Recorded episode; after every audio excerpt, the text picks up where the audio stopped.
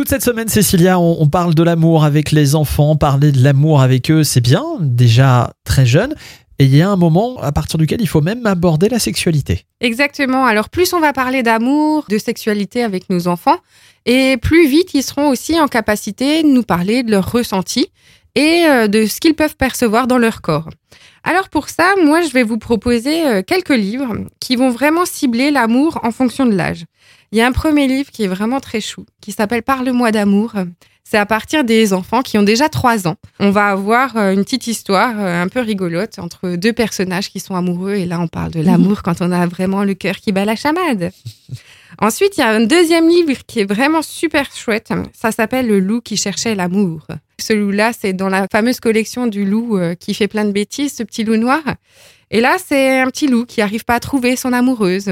On a un autre livre qui est aussi rigolo qui s'appelle Un amour de Nina. C'est une petite fille qui a déjà plusieurs livres dans sa série qui fait plein de bêtises, mais qui aborde l'amour un petit peu pour les plus grands, pour ceux qui sont déjà à la primaire.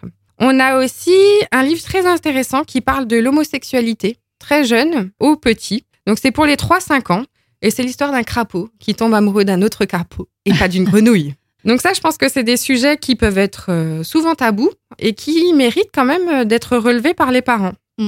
Vous connaissez tous Max et Lily, ces deux personnages qui font aussi plein de bêtises.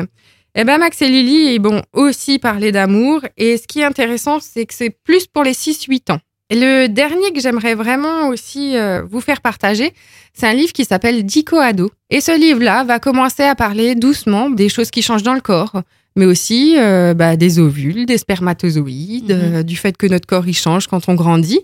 Donc ça permet tout doucement d'introduire la relation au corps et la sexualité aux enfants. Eh ben en tout cas, les enfants, on l'a bien compris, on leur parle déjà d'amour. Si vous avez envie de retrouver les références de ces livres dont Cécilia nous a parlé, vous pouvez réécouter cette chronique. Vous le savez, ça se passe sur le site de la radio.